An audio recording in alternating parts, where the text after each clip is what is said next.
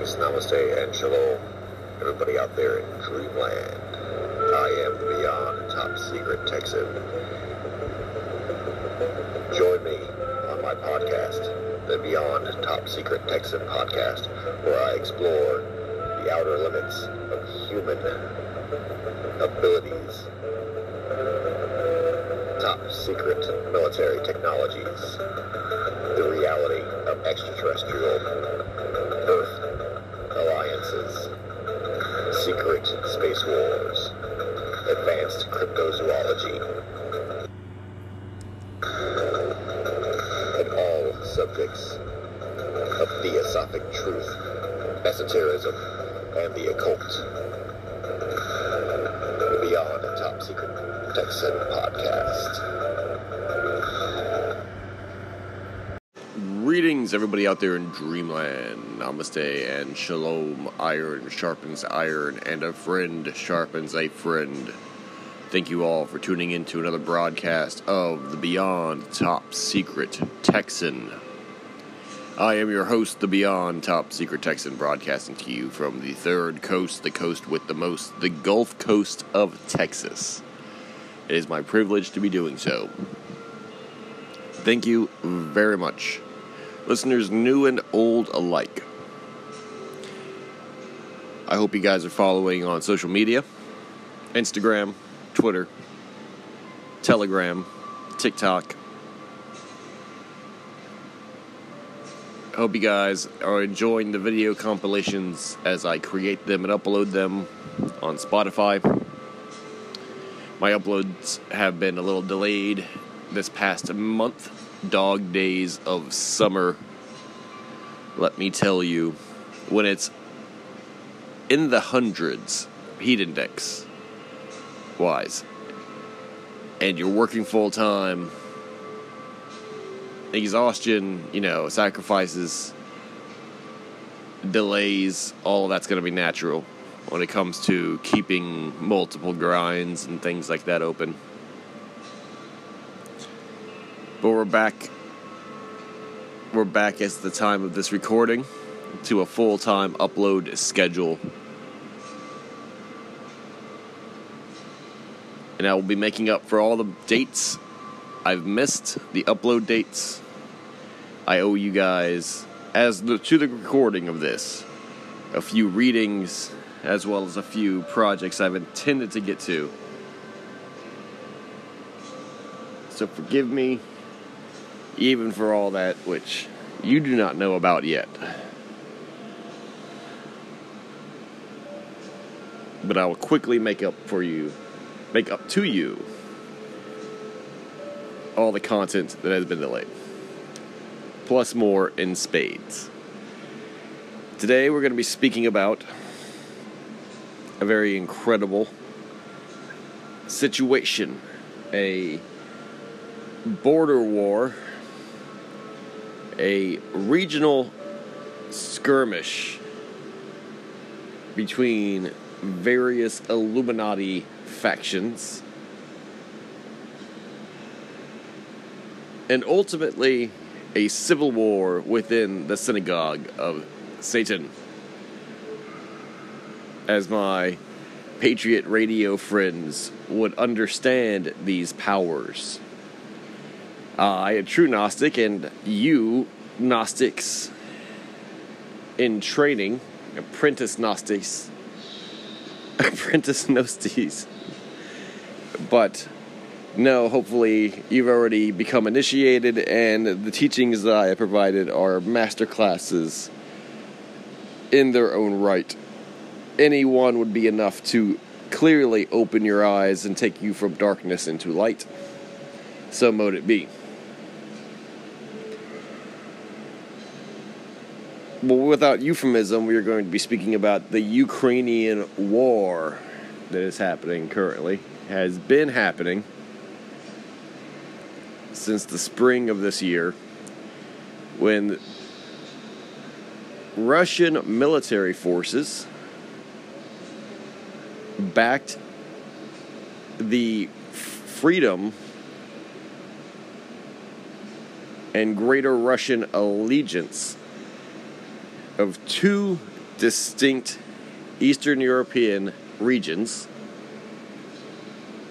the Donbass and the Donetsk People's Republic.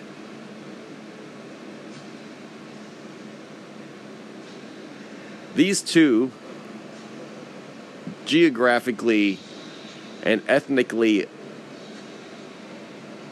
Russian, for lack of a better term, nations were within the greater Ukrainian territory, which itself is a roughly the size of Texas.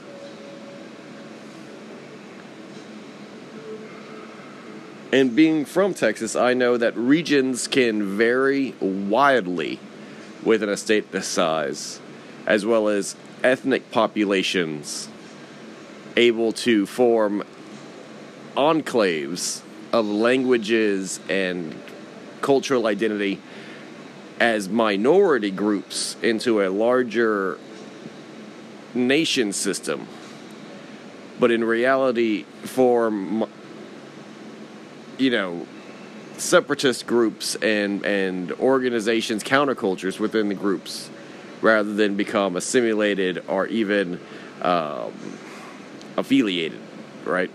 This is what happened here. Although the situation is not so cut, cut and dry, in fact has its roots into pre, I it pre modernization times with the advent of the Ashkenazi cultural groups, the Ashkenazi nations, as they converted their Mesopotamic, Philistine based astrotheological cults and the ways of worshiping Baal and various other sky gods, represented by the constellations in the very night sky that they saw above their steep grassland fields. For they were a Shepherdic people. But stuck now between a hyper evolved culture both on east and western borders, with Islam and Orthodox Christianity becoming increasingly militant and iconoclastic in their con- pursuit to convert the very last remaining pagan societies, such as this Ashkenazi nation of Shepherdic pagans. So, being diligent and seeking self preservation over everything, rather than fighting one side or the other to the death, and realizing that they could easily infiltrate both sides and play their strengths against each other, converting their former enemies to their cause, and ultimately seeking to rule these two great new empires with their old ways. The common link between Islam and Orthodox Christianity they discovered in their scholarly research was Hebrews. Yes, a combined respect and veneration for a group now in diaspora but common throughout the former Roman Empire.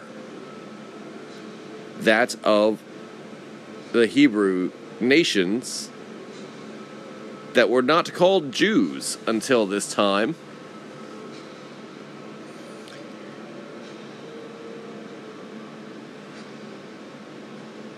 But after this time, would be known as Jews, as Sephardic Jews as the last remaining pagans of the Ashkenazi nations and tribes converted wholesale into the ways of the Hebrew. But given that the Hebrews had been scattered to the winds by the Romans in revenge against their revolution against Caesar and his rule, their temples burned to the ground after being heavily looted, their tribal records being burned as well, and the truth of their lineages being lost to history, except for all but the most orthodox of synagogues and scholars and rabbis. In fact, even the term rabbi was a newly added into coinage, replacing the now destroyed Pharisees, Sadducees, judges, and various other biblically Old Testament positions of authority within Hebrew Israelite kingdoms. In fact, the term Jew is taken from the kingdom of Judea, in the valley of Jude, which were geographically still called that after having their entire culture change over the millennia of their existence and occupation, much like this Mount Sinai and other various biblical landscapes like the Jordan River, etc., are still named such, regardless of the people living or breathing beside them. In fact, this proclamation of Judaism was their co opting of the ancient Israelite traditions simply by an assumed legacy that they made connecting false genealogies as well as transplanting and their dead into historical Jewish cemeteries and creating so called diaspora communities as they continue to travel further away from the Middle East, but using the terminology, the landscape, the names, and locations of places to further add legitimacy to the mystery of these people, who, for all intents and purposes, were Eastern European or Southern Russian. This would play back full circle with the creation of Israel in the 1940s from international Zionists who were no more Middle Eastern than they were Ukrainian or Soviet Union era bloc cultures such as Georgians, Cossacks, Chechens, Romanians, Belarusians, Polish, Lithuanians, etc. But these commu- these new Zionists, having their history in the old Ashkenazi nations,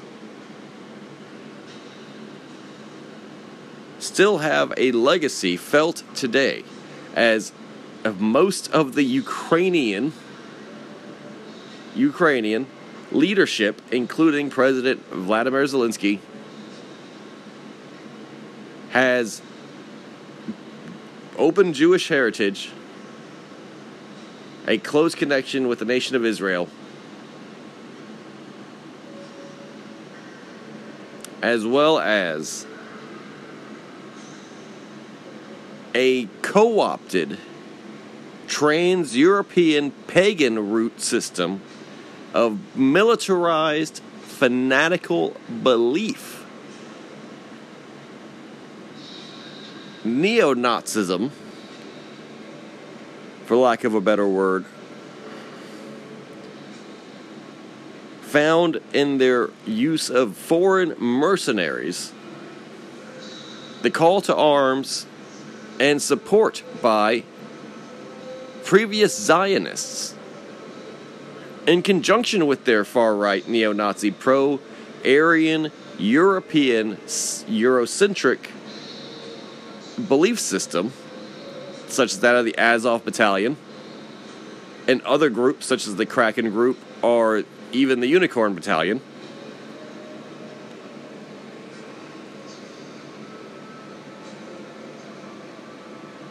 Being the culmination of corruption, money,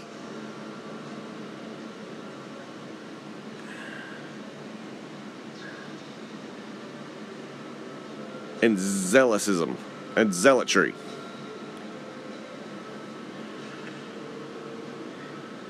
In this community, now we know as Ukraine, since 2014, the CIA, with their globalist masters such as George Soros and Charles Schwab, have used the Ukraine as a loophole in U- European Union common law, which is of the most strict in the world in terms of human trafficking, human abuses, in vice such as illegal gambling, um, money laundering, weapon running, um, drug smuggling, Bitcoin operations, etc., etc., etc through their district hub that they completely because they own the political system and and all powers from the police down through internationalist force of arms, the CIA, for example, um, the adjutants uh, that created the color revolutions that destroyed the old guard, um, that were the former Soviet police officers during the color revolution and riots as well as the now armed Azov battalion serving as a paramilitary Gestapo force from 2014 onward. With the only people stopping them being the natural populations, the laymen, the villagers, the commoners of the DPRK and the Donbass region. And since 2014, the Ukrainian military has targeted these two areas as if though they were separatist hives of terrorism. With full military intervention, invasion, and assault. It failed in 2014 as the rebels in Donbass, with the illegal but completely understandable and necessary intervention private Russian citizens as the form of mercenaries were able to utilize their courage and knowledge of their own area, as well as logistical weakness of the Ukrainian government, to annihilate all invaders, forcing a stalemate of sorts where a dirty border war would occur until 2022 with the use of snipers, mines, booby traps, artillery strikes, drone strikes, missile strikes, um, and various acts of murder, mayhem, indiscriminate attacks against women, children, civilians, the elderly, wounded, um, by the Ukrainians, by their military, by the Azov battalion, specifically to a people who were simply trying to defend themselves against not only the direct violence perpetrated against them, but also, in a greater sense, the corruption and exploitation of their predatory government.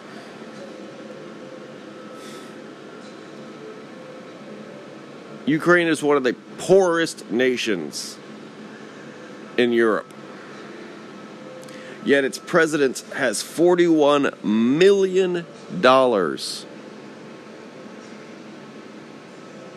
and is petitioning, since the war began, for up to $5 billion in military aid in just cash flow a month and has already been awarded over $40 billion. Oh, I think it's close to $80 billion now in United States funds simply for being both the aggressor and now the loser of picking a war with Russia.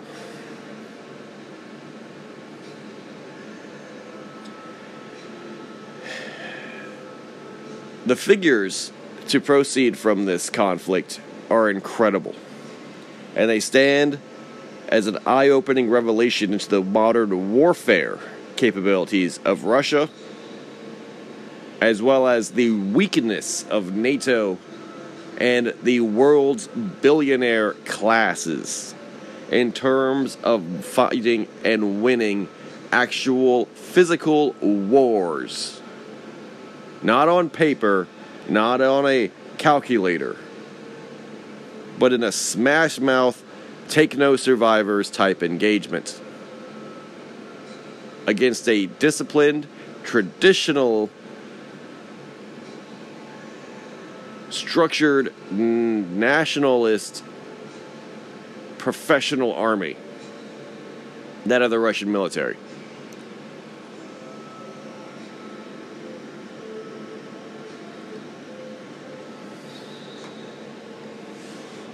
I will read to you some of the information that has been admitted to by the Ukraine.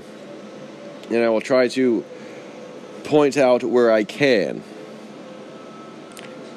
where they are underestimating to a great degree and where truth is slipping through basically the rubble of their lives. All the information I'm going to be presenting is from RT International. And remember, never forget that in the beginning of this conflict, the United States government forced the cease or forced the, the stopping of all broadcasts from RT America and the EU tried to block RT International with Germany going so far as to block RT Germany across all media outlets simply because of their affiliation as a Russian media source. Because information is the real battlefield. And if truth were let to be exposed, then there would be no belief or confidence in the West ever again. Especially since that in the last presidential term, Biden's come to office, quote unquote. We know it's he's all fucking fake and this is all bullshit, but he lost Afghanistan and the Ukraine within four years. The American West, the power hegemony that we had, has been erased. It's eroded. It has completely fallen into the sea like a sand castle. And if you saw the Emperor having no clothes, and that all the American Kevlar vests and Kevlar helmets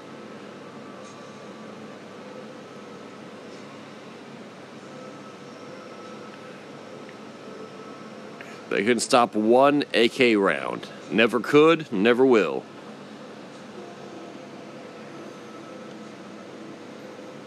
And you'd wonder why we're sending so much money and allowing so many people to go die for a worthless cause.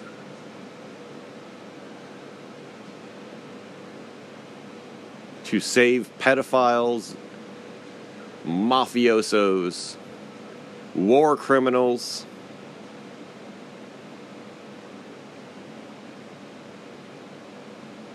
and all to get a little bit of billionaires' money if you survive.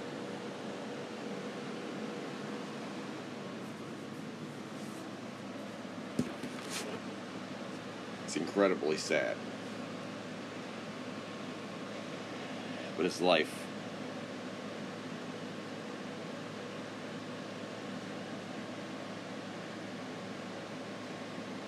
Remember, the first casualty in war is the truth.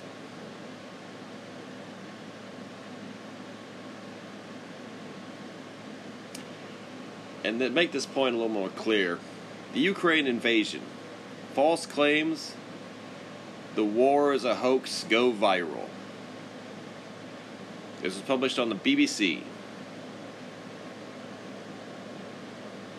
But while it's telling you that there's nothing to worry about, nothing to see here, move along with it now, it admits to all the bullshit that the Ukrainians tried to get away with within the first few weeks of the conflict.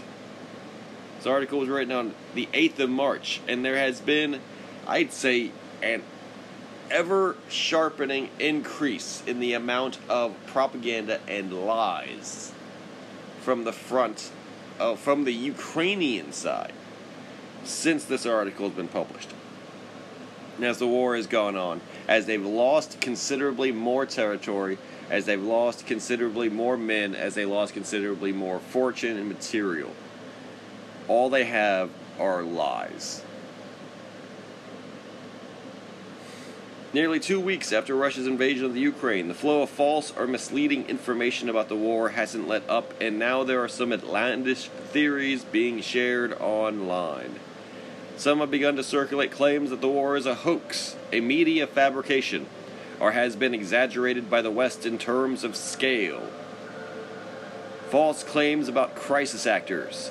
A video of a young woman and a young man have made fake blood applied to their faces has racked up millions of views on multiple platforms.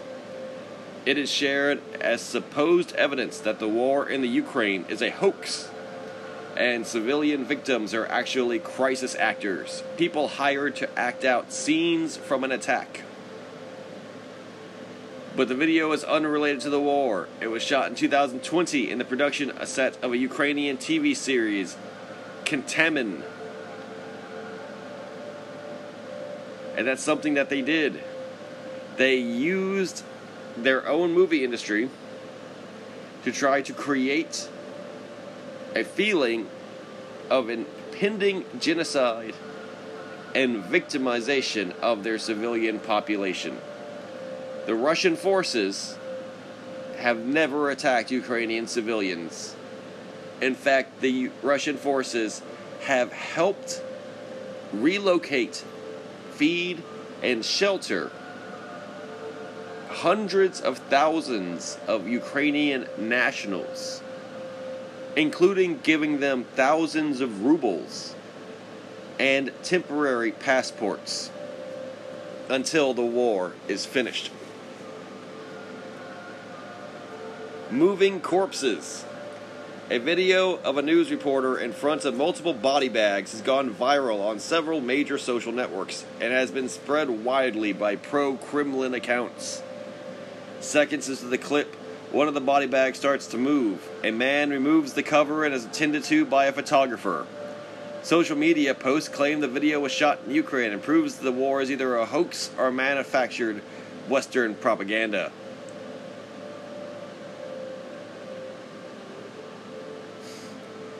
False wooden gun claims. A screenshot of a Fox News broadcast showing two Ukrainian men holding what appear to be wooden guns has gone viral. It is often accompanied by false claims that the war in Ukraine is a hoax, and the fact that they are not real guns is proof of this.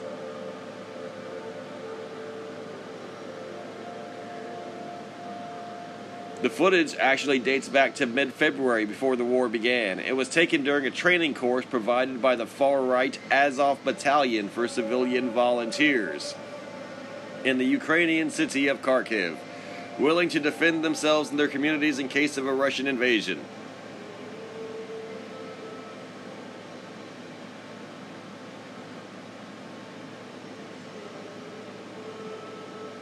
Steven Seagal is not fighting in the Ukraine.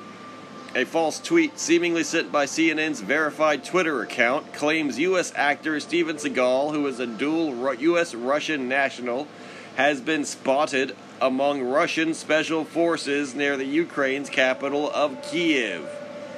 Along with ordinary users, the tweet has been picked up by influential accounts with huge followings, including the U.S. podcast host Joe Rogan, who shared it with his 14 million followers on Instagram.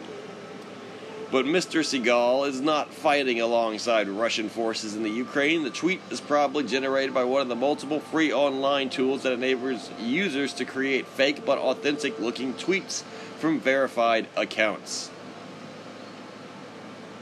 The actor, CNN said the image was fabricated and it had never reported anything like this. With Mr. Rogan later deleting his posts.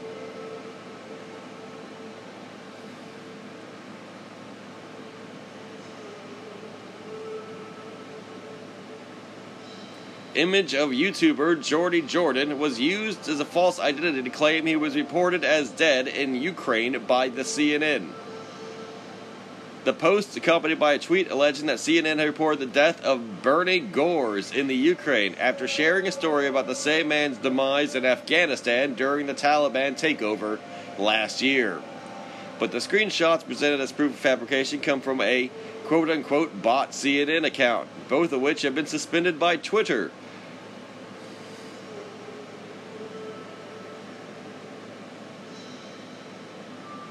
Different versions of a video of a large crowd of people being asked by a director to run and scream in fear have racked up hundreds of thousands of views on multiple platforms.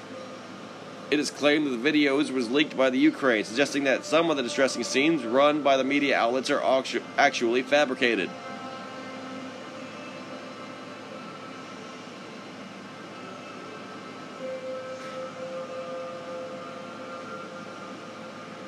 And it goes on it's for even more lists that are just viral sensations from the war. And I would like to continue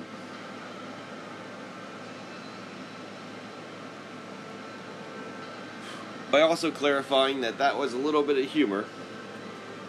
And now we're going to be getting into the seriousness of the matter.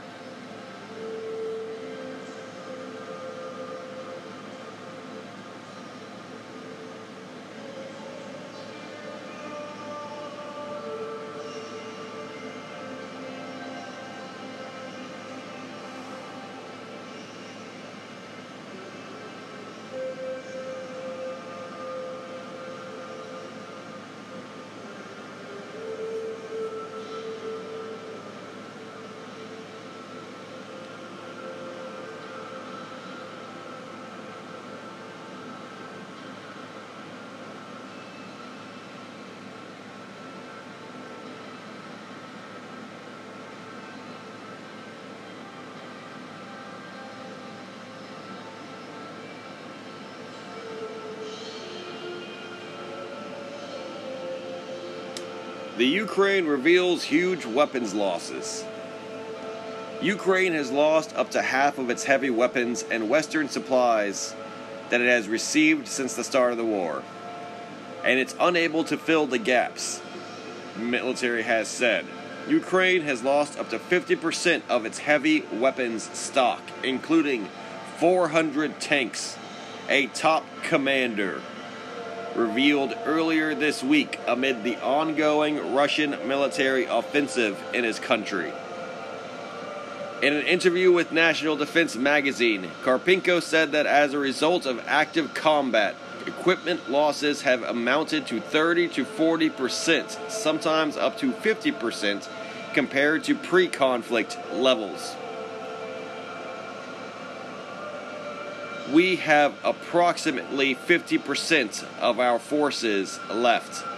Approximately 1,300 infantry fighting vehicles have been lost, 400 battle tanks, and 700 artillery systems. Ukraine's Deputy Minister of Defense, in the same interview, revealed that Western supplies do not cover Kiev's needs. We have received a large number of weapon systems, but unfortunately, with such a massively expendable resource, it only covers 10 to 15 percent of our needs, Sharapov said. He did not disclose the exact number of pieces Kiev requires, but stressed that the need for heavy artillery systems is measured by hundreds. We need artillery. We need artillery rounds, infantry fighting vehicles, combat vehicles, tanks, we really need air defense systems and the multiple launch rocket system, he said. The supply of high end precision weapon systems is also important, Sharapov added, as the Ukrainian military believes that such systems would give it an edge over the enemy, the upper hand in this war. The deputy minister acknowledged the issues Western countries have to deal with while arranging weapons transfers to Ukraine while obtaining permission for technology transfers from all of the subsystems owners. However, Sharapov stressed that not all politicians understand the gravity of what is going on in the Ukraine. That is why we would like to take this opportunity to draw the attention of the entire world once again that this war is not only back in Ukraine, this is the war that impacts the entire world, he said. Karpenko was a bit more specific and gave an estimate of Ukraine's needs. I think about this one. One brigade occupies around 40 kilometers of the fence line. That means that to cover the active combat conflict, we need 40 brigades. Every brigade is 100 infantry fighting vehicles, 30 tanks, 54 artillery systems. Just for one brigade, we have 40 of them, he explained. Meanwhile, Russia has been constantly warning the West against pumping up Ukraine with weapons, claiming that it will result in the prolongation of a conflict and to a variety of long term problems. Moscow has also made it clear that its forces would consider any foreign weapons in Ukraine as a legitimate target.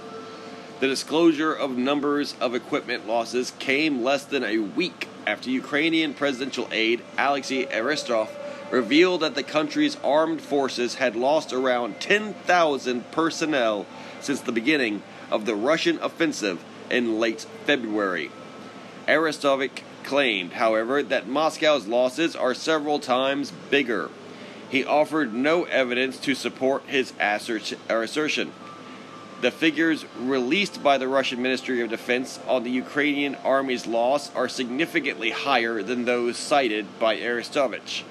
23,367 dead Ukrainian soldiers as of April 18, 2022.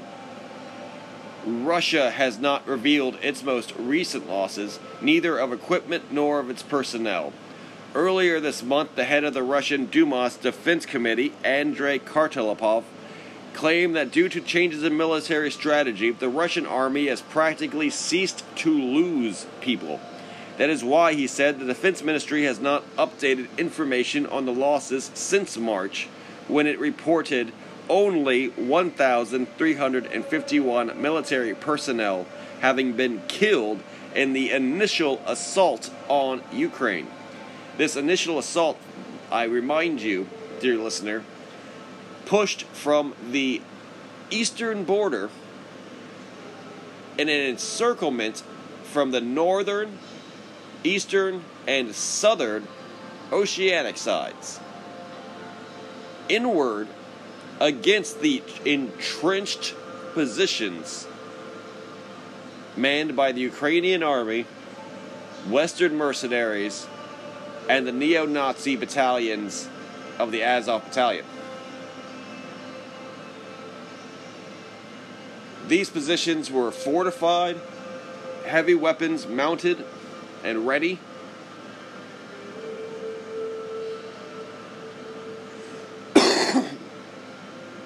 Western javelins, manpads, as well as resistant air power.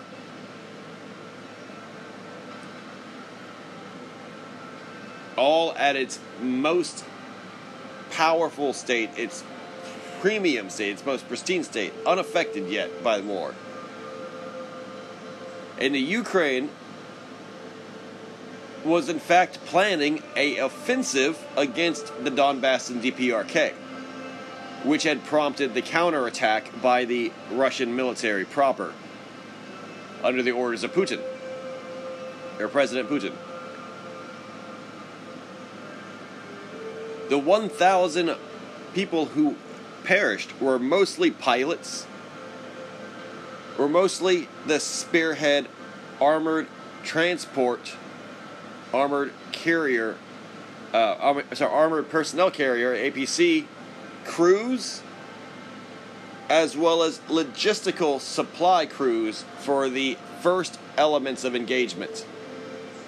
Fuel, water, ammunition, the softer, weaker targets that were vulnerable to ambushes by Ukrainian special forces that were relatively lightly armed and armored, but operating deep behind the initial front lines as spearhead assault units, supporting the assault on Kiev, for example, by the Chechens.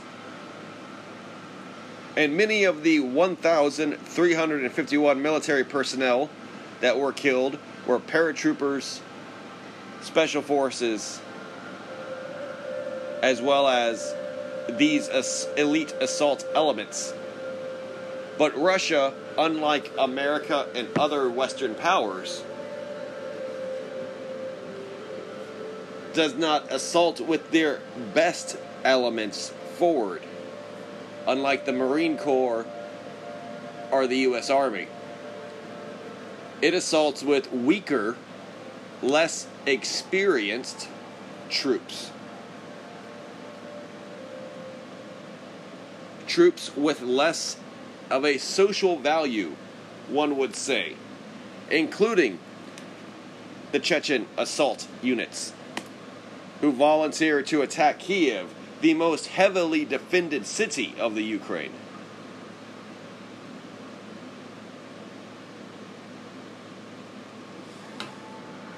This is where the majority of the 1,351 military personnel casualties from Russia come from. In April, Kremlin spokesperson Dmitry Peskov said that Russia had suffered significant loss of troops, and it was a huge tragedy. For yes, every single soldier killed in a good and just cause is a huge tragedy.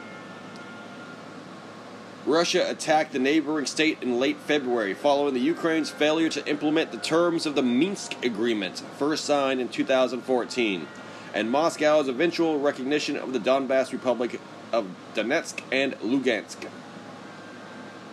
The German and French brokered protocols were designed to give the breakaway region special status within the Ukrainian state. The Kremlin has since demanded that Ukraine officially declare itself a neutral country that will never join the US led NATO military bloc. Kiev insists the Russian offensive was completely unprovoked and has denied claims that it's planning to take two republics by force.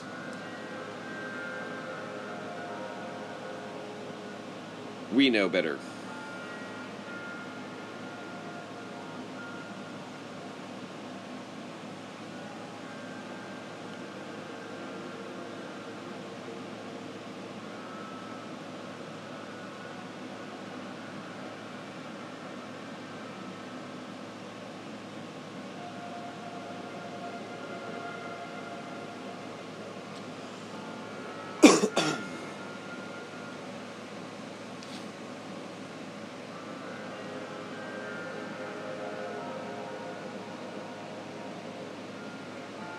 More than 500 soldiers came to fight for Kiev from each of Poland, Canada, the U.S., and Romania, the Russian military claims. Kiev's claims that tens of thousands of foreign nationals have traveled to Ukraine to join its fight against Moscow are exaggerated, the Russian Defense Ministry said on Friday. It released what it claimed to be accurate numbers of mercenaries fighting on Kiev's side, including those who have died on the battlefield. According to the statistics, a total of 6,956 foreign citizens from 64 nations arrived in the Ukraine to become pro Kiev combatants between February 24th and June 17th. Some 1,956 of these have been killed, while 1,779 have left the country, went AWOL, the ministry said. According to Russian figures, the largest number of fighters came from Poland, with 1,831 of its citizens joining the Ukrainian ranks. The Eastern European nation were followed by Canada, the US, Romania, and the UK in terms of number of citizens traveling to Ukraine to fight. Between 422 and 601 people came from each of these foreign nations, the Russian military claims. More than 100 fighters joined Kiev's forces from each of Georgia, Croatia, Syria, Belarus, France, Bosnia and Herzegovina, Estonia, Albania, Lithuania, and Portugal, the report states. Partially recognizing Kosovo was the source of 156 fighters. Nigeria was the biggest African source of combatants, with 85 of them arriving from the country to take part in combat. In general, soldiers from European nations had a higher retention rate than their counterparts from other parts of the world, the data suggests. Almost 65% of the Polish fighters remain in the Ukraine, compared to 45% of the Canadians and less than 17% of Americans. However, that is not true of every European nation, according to the numbers. Of the 36 Swedish nationals who went to Ukraine, 30 have left, and just one is fighting, as per intelligence. Of the 33 people from the Czech Republic, 14 have died and 15 remain in Ukraine. The Russian ministry said its data provided that Ukrainian claims about a huge number of foreigners joining the conflict are exaggerated. The actual number of foreigners in the country is dwindling fast, it claimed.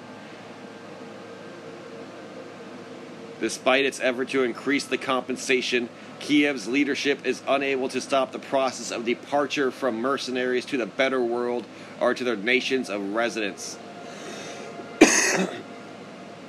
Kiev denies hiring mercenaries and says its foreign fighters are volunteers who want to defend Ukraine from Russian aggression. Ukrainian officials claim they received 20,000 applications to join its foreign legion in the first weeks of recruitment. In an interview with the British press this week, the commander of Ukraine's Georgian Legion claimed that the same number of foreign combatants were still on the ground in the country, with as many as 3,000 Britons alone fighting for the Kiev cause. The official status of foreign fighters in Ukraine becomes significant when they are captured by the opposite side. Two British nationals and a citizen of Morocco were sentenced to death last week by a court in the Donetsk People's Republic with Moscow recognized as a sovereign state. Both Moscow and Donetsk said they are considered the defendants to be guns for hire, who are thus not protected as legitimate combatants under international law.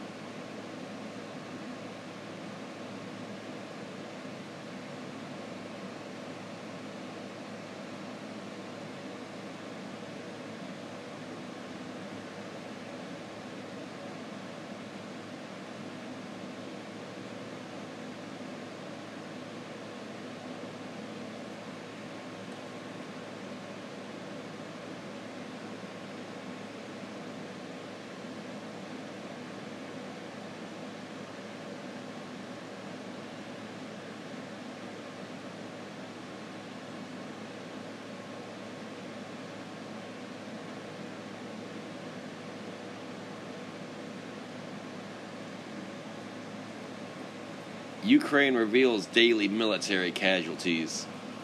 Up to 1,000 soldiers are being killed or wounded each day, according to a Kiev official. Kiev has revealed the extent of its daily casualties in the conflict with Russia. As many as 1,000 Ukrainian soldiers are being killed or wounded each day in the Donbass, a senior official said on Wednesday, as cited by Axios. David Arakhamia, who leads Kiev's negotiations with Moscow and heads the Ukrainian President Party in the parliament, disclosed the figures during a roundtable meeting with the German Marshall Fund in Washington, D.C. He said the number of daily casualties among the Ukrainian soldiers has significantly increased since the Russians stepped up its offensive in the Donbass. On June 1st, Ukrainian President Volodymyr Zelensky said Kiev was losing 60 to 100 soldiers per day in combat. Now, just over two weeks later, Arakhamia claims the number has gone up to 200 to 500 daily deaths on average. According to Arakhamia, while Kiev has mobilized 1 million people since the start of the conflict, it can mobilize an additional 2 million soldiers. However, the problem, according to the official, is a not a lack of soldiers, but a lack of weaponry and supplies. We have the people trained to attack, to counterattack, but we need weapons for this, Arakhamia said. The negotiator is fronting a delegation in Washington to lobby the Biden administration and Congress to increase the arms shipment to the Ukraine. This is when the U.S. military provided an additional one billion worth of weapons. After having last month approved a $40 billion aid package for Ukraine. Unfortunately, these funds are taking too long to translate into actual weapons shipments. Meanwhile, Kiev's European partners have started focusing on replenishing their own stockpiles rather than sending everything they have to fight Russia.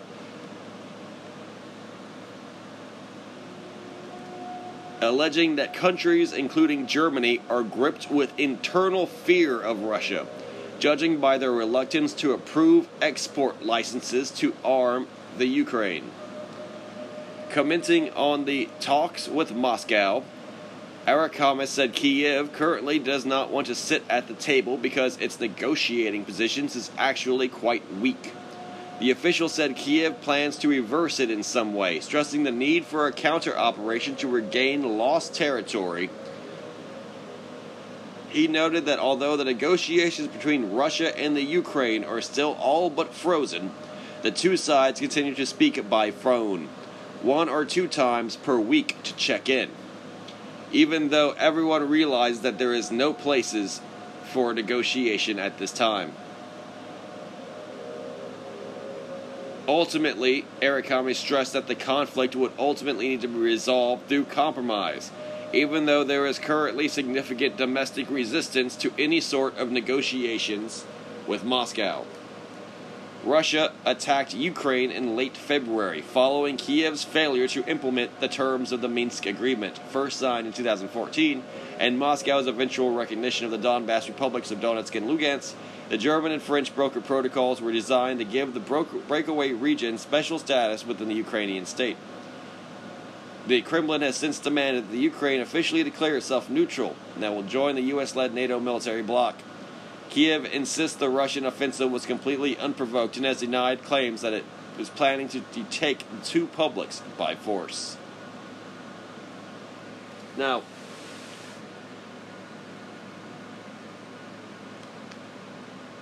we will only include that right now as the bare bones, dry, fact based war reporting, right?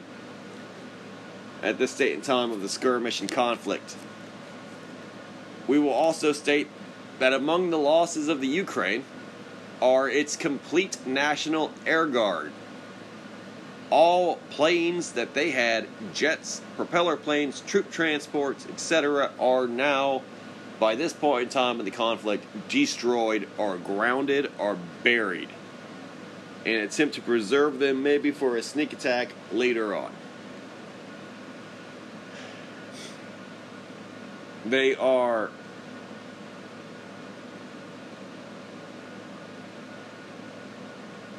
absolutely already destroyed to a man when it comes to their Azov battalion forces, their National Militant Guard, the paramilitary force. with their major port, port city home base in the Black Sea completely already conquered and taken over.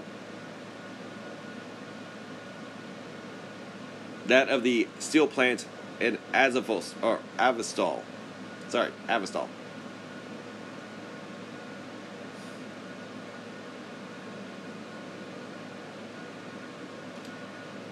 And that's just the surface level. Because we know, listeners of the Beyond Top Secret Text, and we know, because I've already spoke about it, what this war was really about, what the invasion was really about, was the security,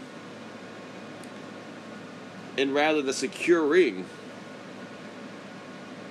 of a already discovered by the Soviet Union extraterrestrial ark containing DNA and state and biological entities in cryo sleep that were in the sands of the Oblast sands just outside of the Donbass and the territory controlled at the time by the Ukraine the attack encirclement of the Kiev city of Kiev with a 40 mile long convoy of armored vehicles and soldiers was a diversion on a Russian scale. And time has told that the most heavily fought and, in fact, most is you call urgently and dedicatedly conquered areas, territories in the Ukraine by the Russian forces were the regions containing this extraterrestrial ark. Not the capital, not the Western territories, and not the biolabs. Although that was a target and objective to help reduce the physical counterattack abilities of the Ukrainian nationals and the corporate billionaires of the New World Order and Illuminati factions that control that area.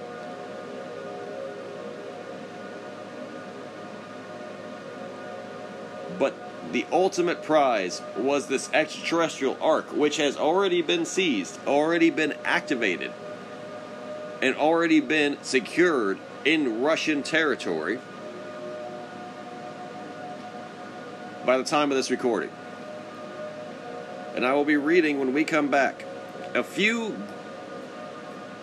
developments that have occurred within the Russian nation since this conflict began regarding their opinion on UFOs, extraterrestrials, as well as a unique mass UFO UAP sighting that has recently just occurred, as reported by my insiders in the Russian military itself, who have had boots on the ground, who have been slugging it out with Nazis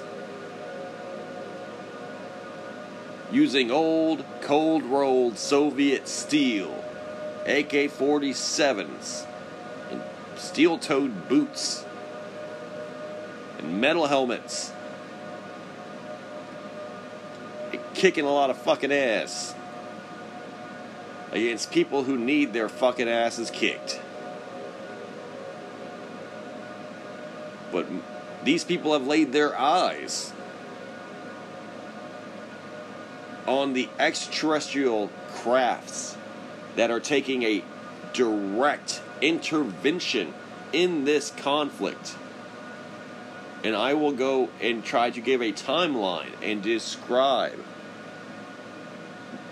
at least summarize, the timeline of extraterrestrial appearances and interventions since the beginning of this war that have been caught on tape that I have seen and that have been reported so thank you very much. Thank you for your patience. When we come back, UFOs over the war in Ukraine.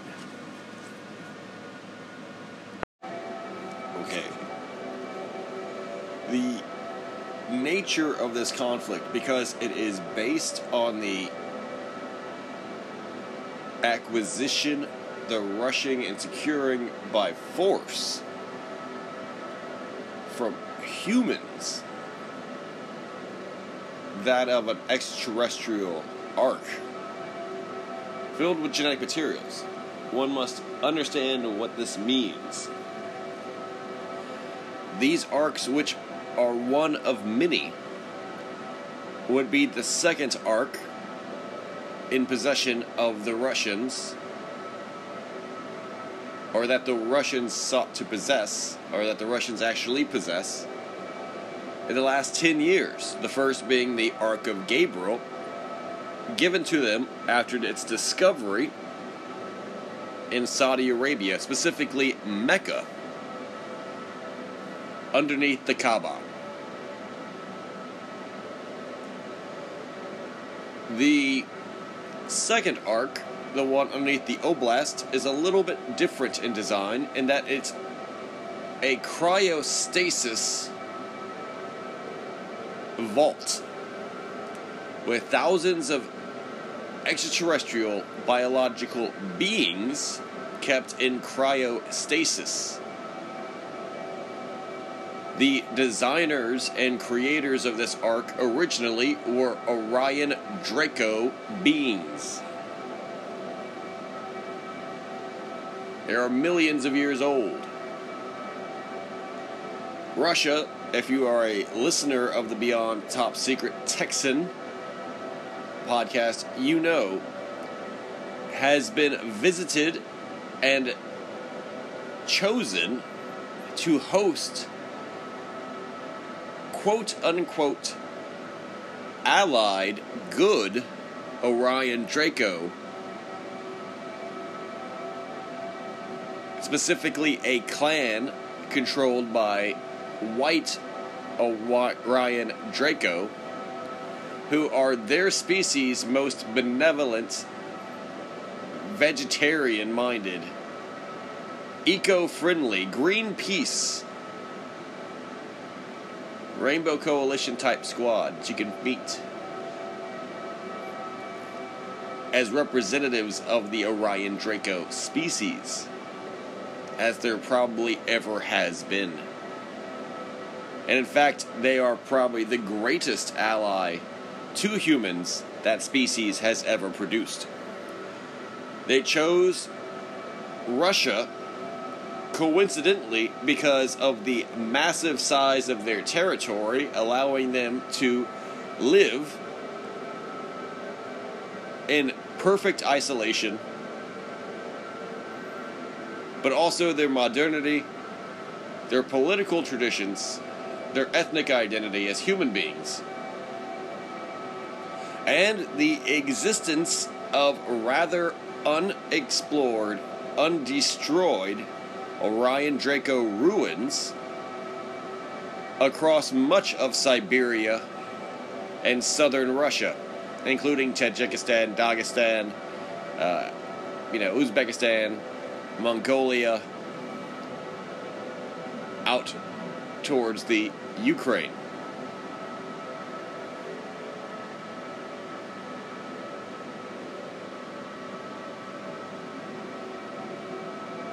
For the Caucasus are filled with pyramids, labyrinthian tunnels,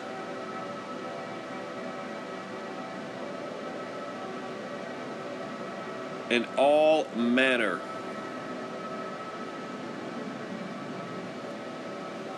all manner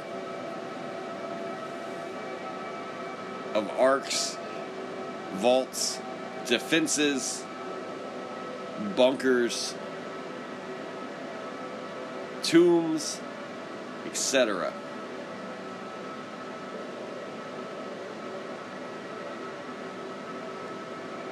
All from the ancient Orion Draco empires, the tribe of the serpent. Rather, the Serpentine tribe.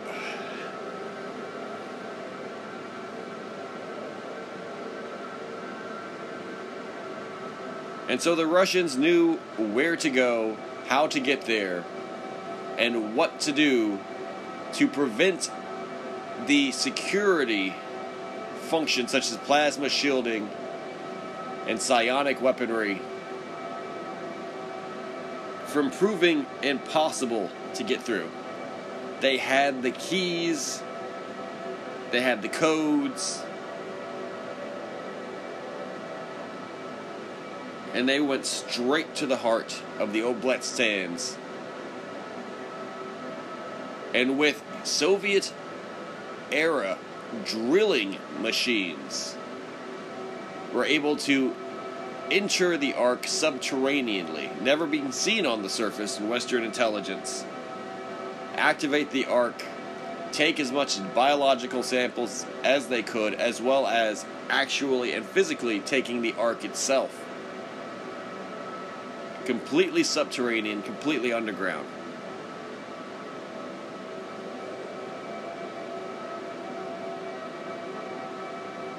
This is why the Azov Battalion fought so hard because their masters, the Illuminati, as represented by George Soros and his kind, desperately sought that ark for years since 2014, but in fact were in capable of discovering it and doing so safely, given the massive amount of extraterrestrial technology and defenses that would target them whenever they got too close.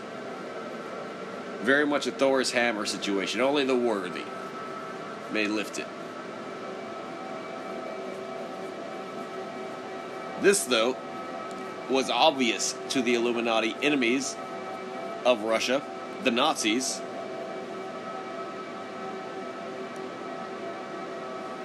if in attitude only,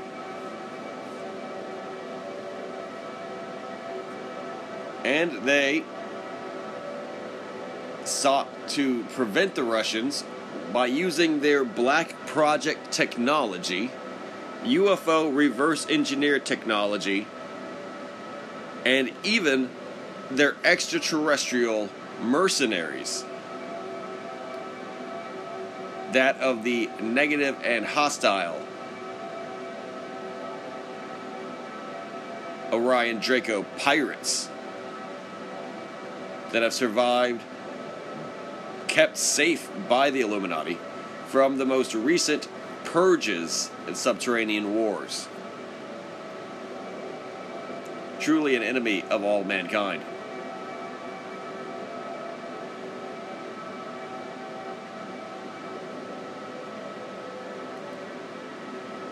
And so, the first UFO encounter, as reported by the West, was one such Black Project intervention, Black Project attack.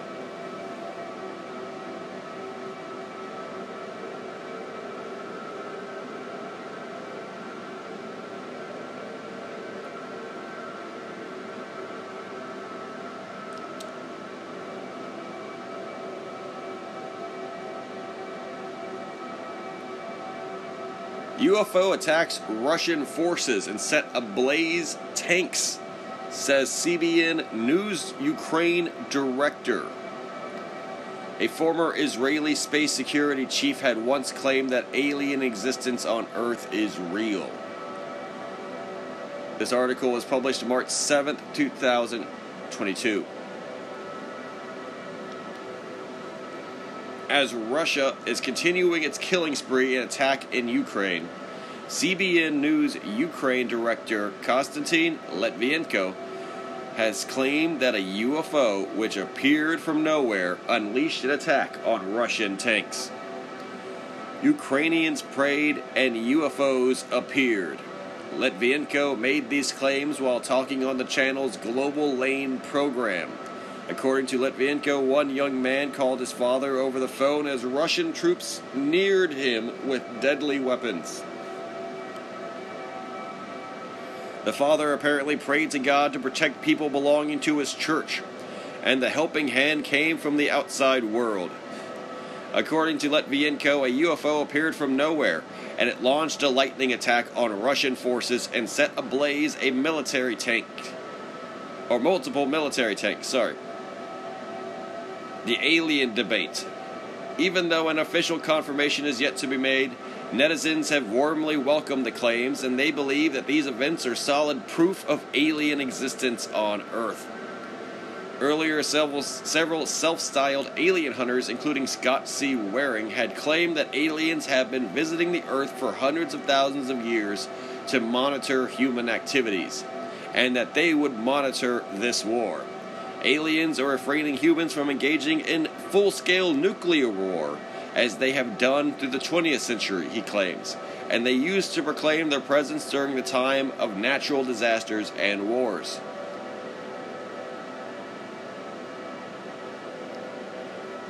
I would like to make a point too that, at least from my perspective, they wanted people to think that the extraterrestrials are a monolithic solution, meaning that the sponsorship of a divine celestial good or celestial watcher with the best or most protective of desires for the human race, siding with the West would help motivate and militarize the new age or you know um, inter like intergalactic minded of its citizens and people of Europe.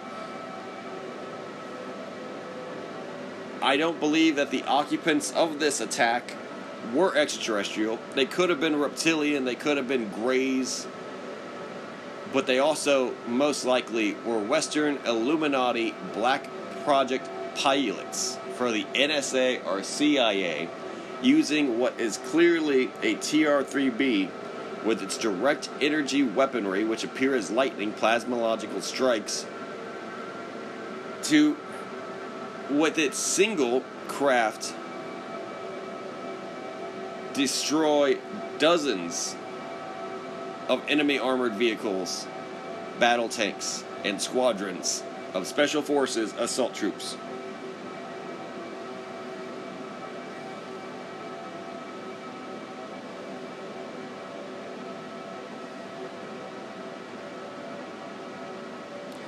Russia would then also go on to be attacked by another UAP or UFO, depending on your, or OVNI, depending on your preferred acronym of choice.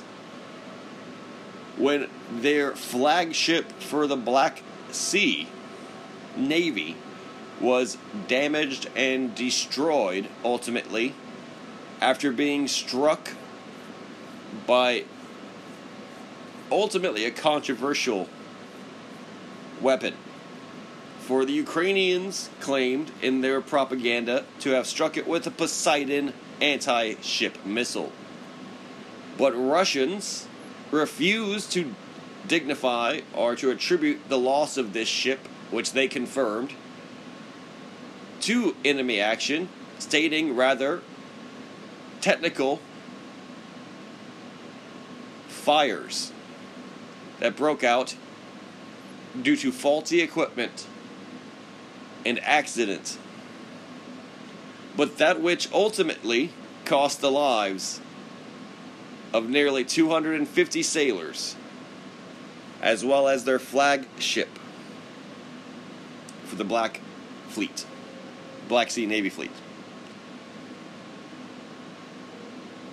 The reality as I have seen through video and heard through my insider sources, is as dominating rumor in the Russian army itself that they were attacked, isolated, harassed, and attacked by UAPs originating from the water. Yes, they were USOs of the Black Sea and who attacked with directed microwave directed energy weaponry, which was invisible to the naked eye, but that produced the effect of internalized fires precisely in their ammo hold and magazine wells, where they would cause the maximum amount of damage destroying the ship from the inside out. And that the 250 sailors lost died both putting out the fires and as victim to this invisible direct energy weapon that microwaved them, burning them, cremating them if they were unlucky enough to be within its beam. The ship was unsavable because the fire was produced at an atomic level and was akin to a chemical chain reaction. Or an atomic reaction, a nuclear reaction. From inert, non nuclear metals. The same weaponry and USOs were used by the Illuminati against Russia during the 2018 Losharik incident, where a deep sea Russian Navy craft known as the Losharik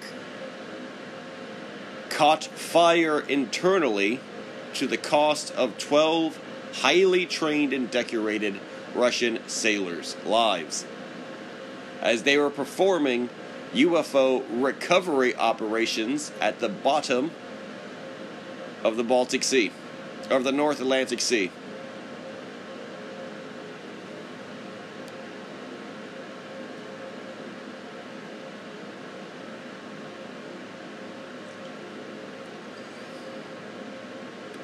These petty acts of revenge, though, cannot stop the inevitable, and ultimately are only performable by the Illuminati's massive amount of wealth and power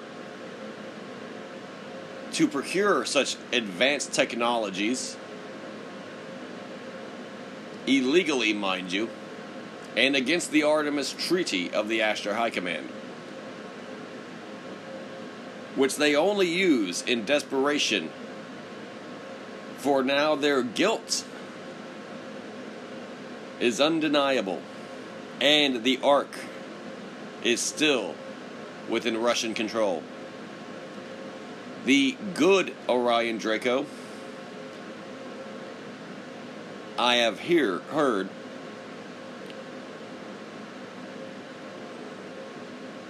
are non-violent by philosophy and have only given their technology in the form of shielding, precognitive intelligent prediction, and advanced medical care, including the healing med bays which use harmonics and sound to repair all matter of diseased or damaged tissue. Without surgery and without lengthy recovery times. Thus, giving credence and spreading the rumor that Vladimir Putin, who suffered from stomach cancer, was being treated for such cancers because he was and is and is healed with this extraterrestrial medbed technology and made to be 20 years younger, rejuvenated, and given a youthful vitality in his actions due to this extraterrestrial allegiance and alliance he has with benevolent white Orion Draco extraterrestrials. These non violent but extremely intelligent and sophisticated extraterrestrials made their presence known to the Russian military as they flew over a occupied base of the Russian army. In a display of power, serenity, and control, using non-violent methods and tactics to prove their existence as well as their power without hurt, hurting or harming a soul.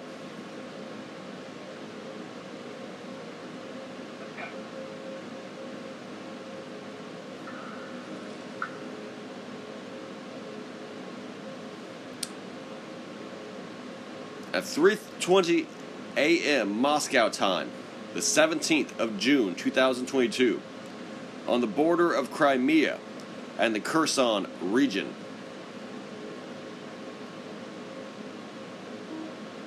The event Russian armed forces observed for about 20 seconds several dozen triangular shaped UFOs with a semicircular base. The classic Goa'uld turtle ship design. 10 to 12 meters in diameter at a height of about 100 meters. Objects looked translucent, as if though they were bone like wire frames. Devices were roughly divided into two types. One covered with scales like a turtle shell, and covered with a material, or the other kind covered with a material similar to feathers, leaving behind a disappearing plume.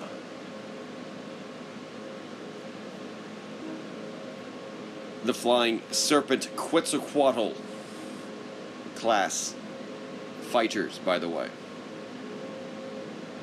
With the feathers being holographic projections of plasmic flame. a phoenix that appears as a rainbow type frilling or surrounding waving pattern. Feathering pattern. Objects appeared from all sides of the horizon at the same time, steadily moving on their own course at different speeds, some up to hypersonic speeds. The courses of movement of the UFOs crossed over the location of our personnel, who noticed the objects and attracted the attention of the others. The event was observed by both officers and rank and file personnel enlisted in large numbers. Their observations are consistent with each other, which excludes hallucinations or fantasies as an explanation. During the movement, the objects used some kind of camouflaging cloaking technique, which made them completely partially transparent for a while, giving the impression of diving or flying into the invisible spectrum and back out of it again in pulses. When moving, the objects did not produce any sound, despite clearly exceeding the sound barrier. The objects did not make any aggressive actions towards the observers and left the visibility zone in different directions according to the initial course.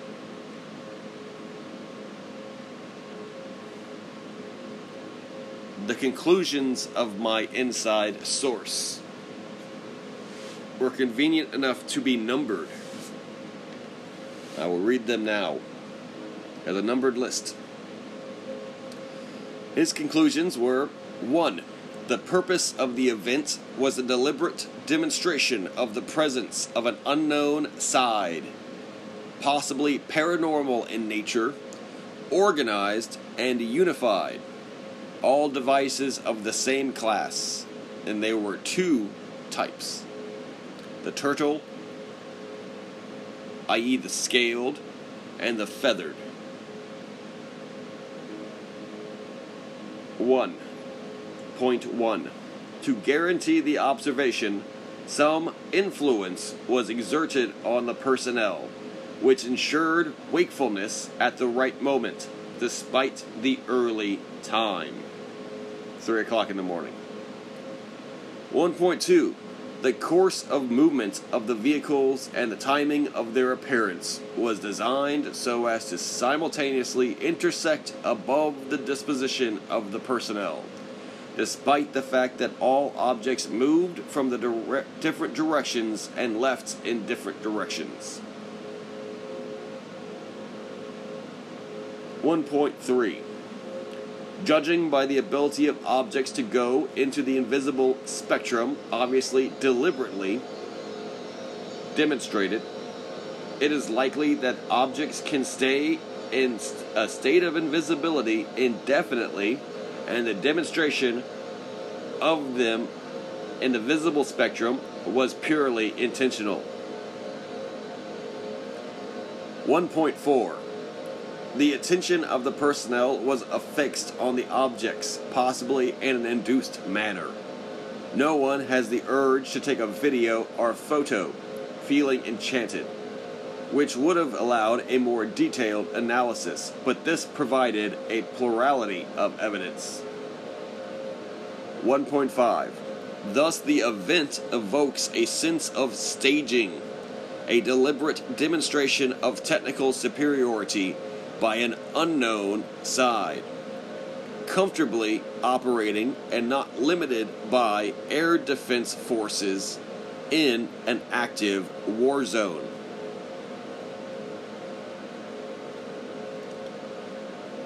Despite the organized presence of unknown vehicles as well as the circumstances combat zone, the observers did not feel threatened or in danger. Instead, there was a feeling of delight and an impression of the supernatural. The attention of observers was riveted to the objects. 2.1 The personnel did not attempt to hit any of the objects with air defense systems or even small arms. There was not even such a desire or idea amongst the military men. 2.2 In addition to the explicit intentional demonstration of objects, vehicles, the UAPs, and their technical capabilities, the possibility of controlling the attention of personnel as well as their feelings and actions also demonstrated above the hypersonic and silent flight capabilities of the craft. It was just as important for them to be seen and to be known that they were in control of the situation as any of their technology was.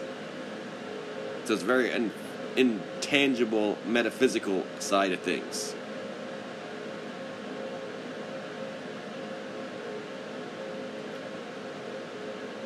I got this report from a source I trust 100%.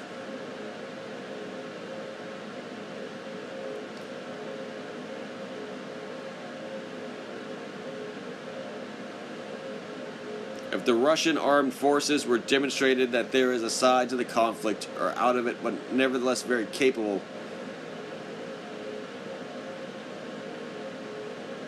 they are not taking it as a military threat because they did not issue a top secret order on this event when reported to, nor did they scramble military jets, nor have they treated it as a foreign engagement or at least a foreign military. Rather, they are just gathering intel. The side is clearly either alien or supernatural because the Russian army is not suspecting foreign military responsibility.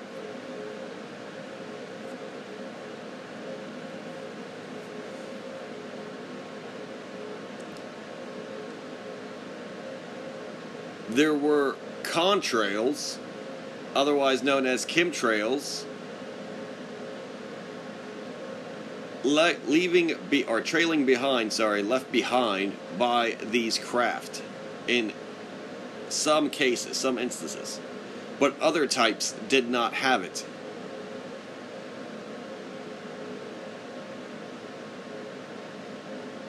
Reports to the higher ups have had no reaction so far.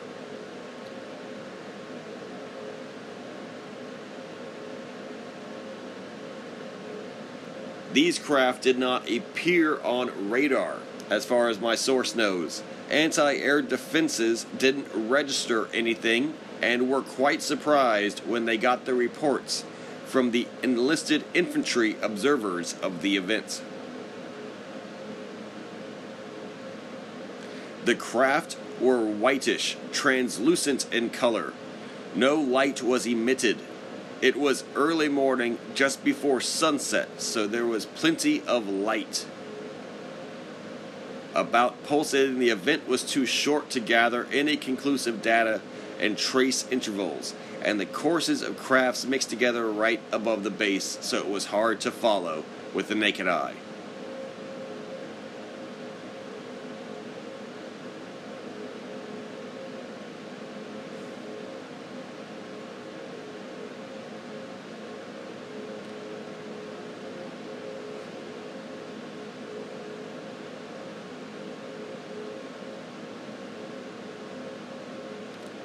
The courses of movement of the UFOs crossed the location of the personnel directly above them, who noticed the objects and attracted the attention of who they could. When moving, the objects did not produce any sound, despite clearly exceeding the sound barrier. No atmospheric conditions or disturbances were felt temperature, air pressure, humidity, static charge, and wind all stayed the same.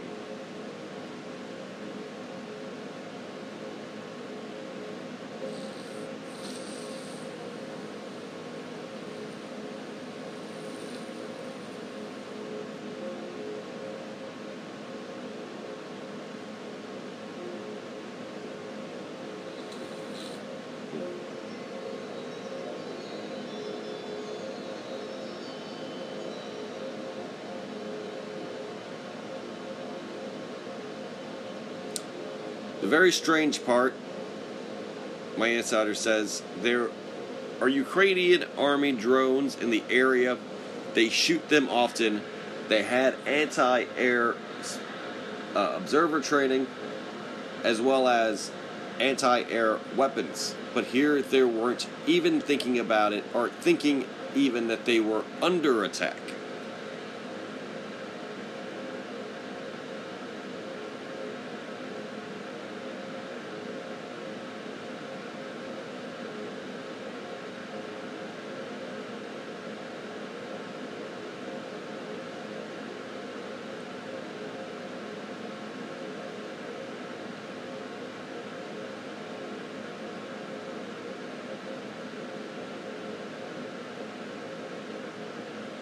And so, yeah, a simple and short, but indisputably powerful display of technology by the allied, peaceful Orion Draco of the Ashtar High Command in support of Russia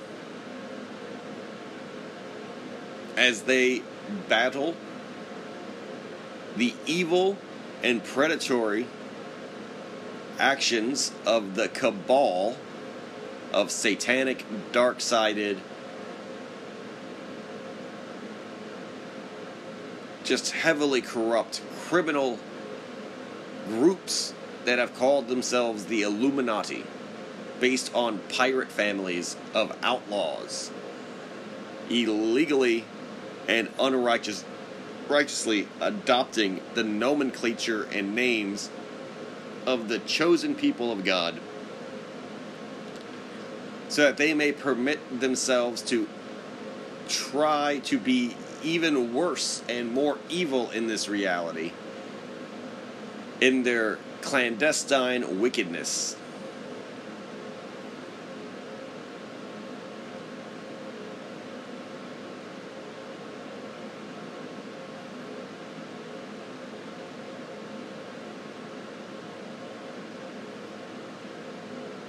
But that which is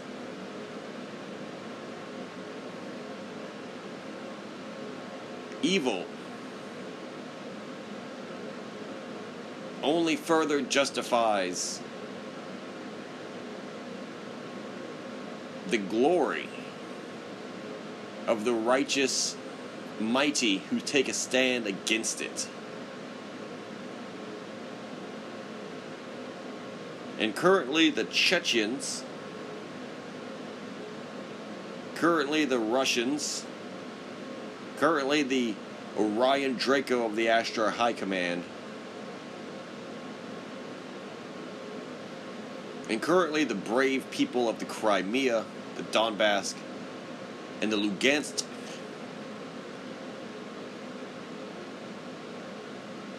Are fighting and paying with their blood for a future of peace and prosperity. Most importantly, for their daily lives, but ultimately, in the larger picture, for all that of all humanity for the actions that take place on the battlegrounds to stop the human exploitation machine that we know as the Illuminati, the human trafficking vision of Europe that it had, as well as its projects for the world, which would have began in the Ukraine, all have been put to a stop. All have been put to the sword.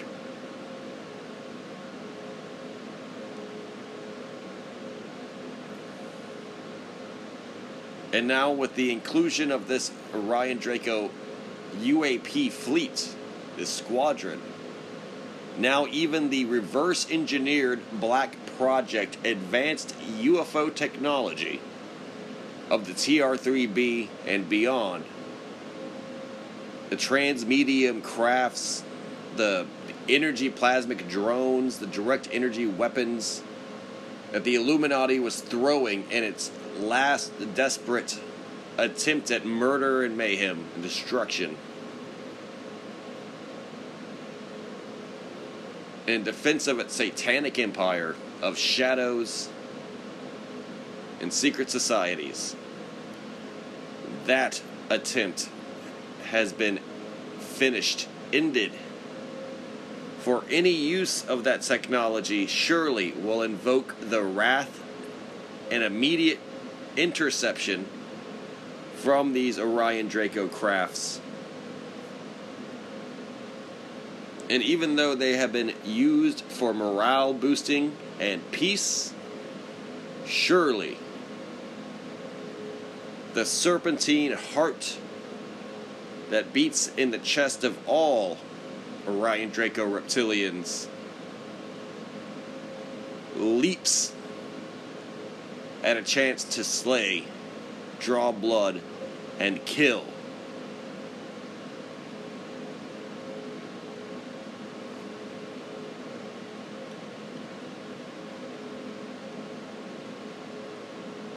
The difference this time being killing in the name of universal world peace and the Galactic Federation of Light. Rather than killing to keep the darkness ruling.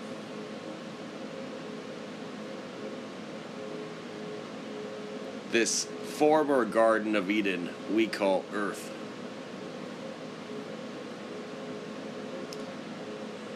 Truly, victory is at hand. The Russian armed forces will be victorious.